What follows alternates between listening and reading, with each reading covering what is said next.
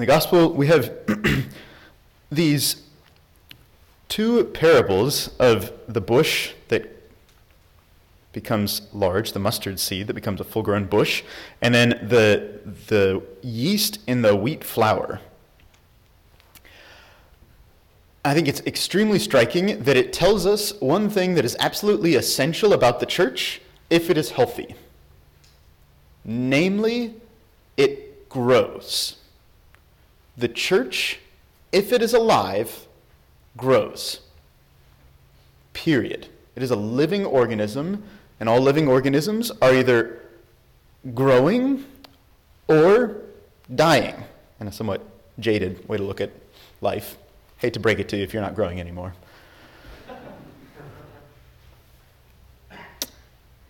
But that should be very striking to us as 21st century Catholics because, well, probably for the majority of us, our experience of a lot of the church is that it's not growing.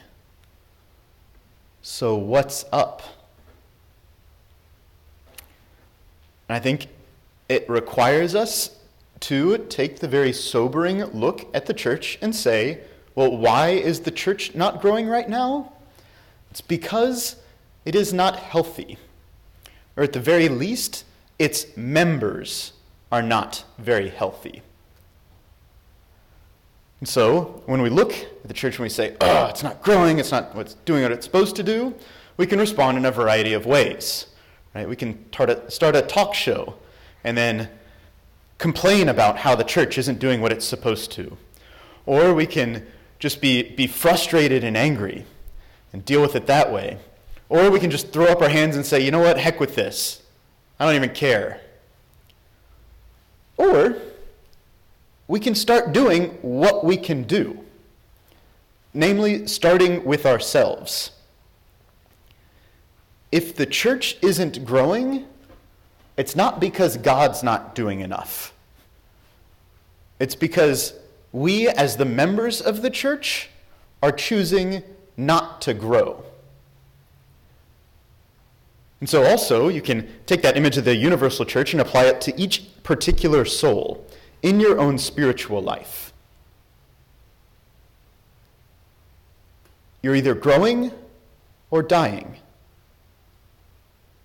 If you're not growing in your spiritual life, it's because there's something unhealthy happening. Our Lord is giving you the grace to grow. You just have to take up the means and really make the changes necessary for that to happen. So, with the reality of the church not growing, at least in a lot of parts of the United States, with that reality in front of us, we have the simple question to ask ourselves Am I growing in my faith? And if not, how do I start?